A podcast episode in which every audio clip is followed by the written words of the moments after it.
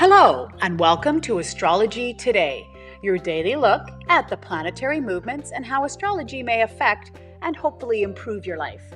Hi there, I'm Norma Lachance. I'm your host. I'm a life coach, a mathematician, and an inspired astrologer, and you've joined me for a look at the daily transit for Wednesday, October 16th, 2019.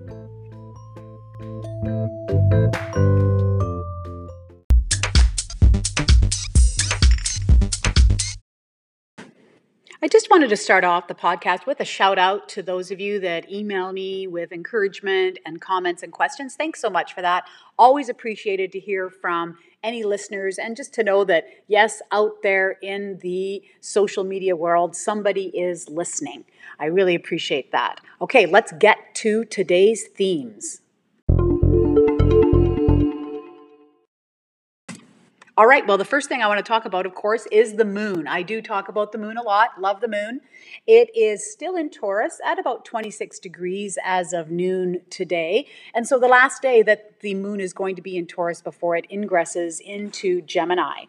What this means is that the moon is void of course. So it's not going to make any new aspects with any other planets before it moves on to the next sign. And this is significant because, as we say, when the moon is void of course, that we're not to start new projects today. Finish up what you're doing finish cleaning, you know, whatever it is that you're cleaning or organizing whatever it is, or if you have a project that you're tying a bow on, today is the day to do that, but to not start anything new. If you do happen to start something new, generally what we say in the astrological world is nothing much will come of it. Now, you may be able to work against that, but that is the general recommendation. Tomorrow is a new day. Tomorrow is the Carpe Diem day to start that new project.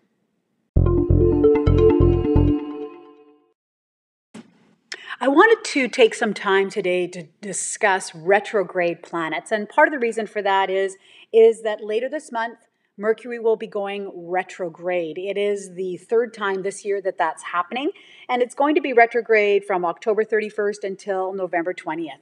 So this really affects people that are that have a really strong Mercury in their chart. So who is that? Well, if you have a sun sign or a rising sign of either Virgo or Gemini, this is really going to affect you because that means that Mercury is quite a strong planet in your chart. Now, why do I bring that up now? Well, you know, Mercury actually has already started to slow down. There's what's called a pre shadow period, then the retrograde period, and then the post shadow period. And so, in this pre shadow period, Mercury is already starting to slow down. Yeah, it's still moving forward. You know, it's a misnomer to say that the ret- that retrograde planets are moving backwards. That's actually not what's happening. What is happening is if you imagine yourself on a train and there's another train beside you, if you're moving uh, faster than that train, even though you're both going forward, it's going to appear like the train beside you is going backwards. Well, that's basically what happens with a retrograde planet. It doesn't stop moving forward, it just slows down. And so the appearance from Earth means it looks like it's going backwards, but it's continually to move forward. Now, the other thing to note is that during this retrograde period, that it's all in Scorpio. So Mercury is all in Scorpio, and so it may also affect those of you in that sign.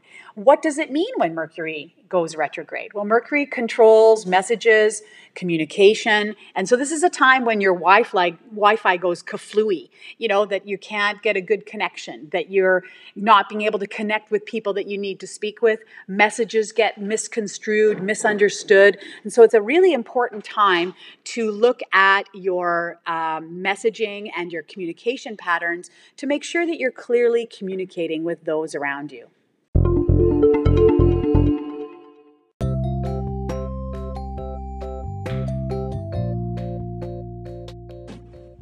The last thing I wanted to mention today is that there hasn't been a lot of major aspect patterns, but there are some coming down the pipe later on this week and over the weekend. So, my recommendation to all of us is enjoy this reprieve, enjoy this little breath of fresh air, uh, this lightening up as uh, we move away from the full moon that was on the weekend, you know, and really, you know, take time for yourself enjoy this because there are some challenging uh, patterns that are coming up. I really appreciate you listening and tuning in on a regular basis, and I will have more information. Maybe I'll add some topics in as we move through the week. Thank you so much for joining me today, and I look forward to speaking to you again soon.